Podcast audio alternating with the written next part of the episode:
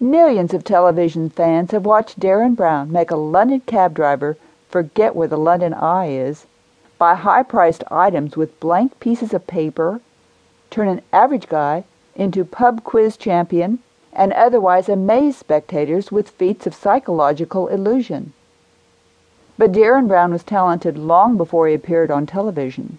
In a 1998 review about a restaurant called Byzantium, the Bristol Evening Post noted that we were entertained quite brilliantly, as it happens, by the restaurant's resident magician, Mr. Derren Brown, a master of close-up magic who really delivers the goods. Many non-journalists undoubtedly felt the same about Derren.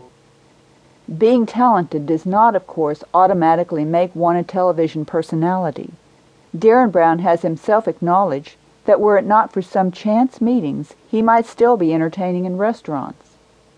Derren's first chance meeting of note was with Jerry Sadowitz, a comedian and magician.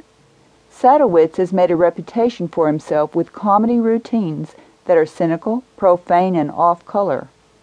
At the same time, though, he is a serious magician. Through his interest in magic, became acquainted with Derren Brown in the mid-1990s. Derren had recently graduated from college, but he decided not to pursue a career in law and was instead working as a close-up magician. He was essentially casting about, hoping that a career as an entertainer would materialize. In 1997, television producers Andrew O'Connor and Michael Vine began searching for a mind reader to include in a television series. Kevin Lygo, Channel 4's head of entertainment, had agreed that a mind-reading show would work. O'Connor wanted Andy Nyman, an actor and magician, to star in the new show.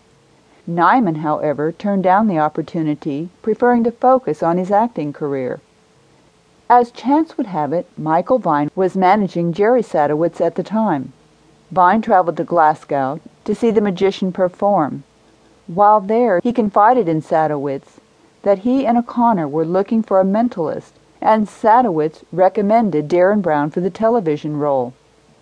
Vine, who would later become Derren Brown's manager, invited the young magician and mentalist to London to meet with O'Connor.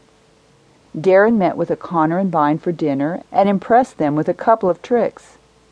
Soon thereafter, O'Connor saw Derren perform at the Magic Mind Convention in London.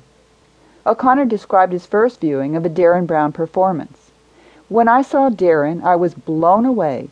He uses no cards or props. He has created a unique fusion of neurolinguistic programming, magic tricks, and pop psychology that even leaves magicians baffled. O'Connor still wanted Andy Nyman involved in the production, though, and managed to sign him on as a writer of the show. For his part, Nyman has expressed no regrets about taking a back seat to Derren Brown. Derren was a far better choice for the job than me, because he's genuinely odd bloke. He's really quite unsettling.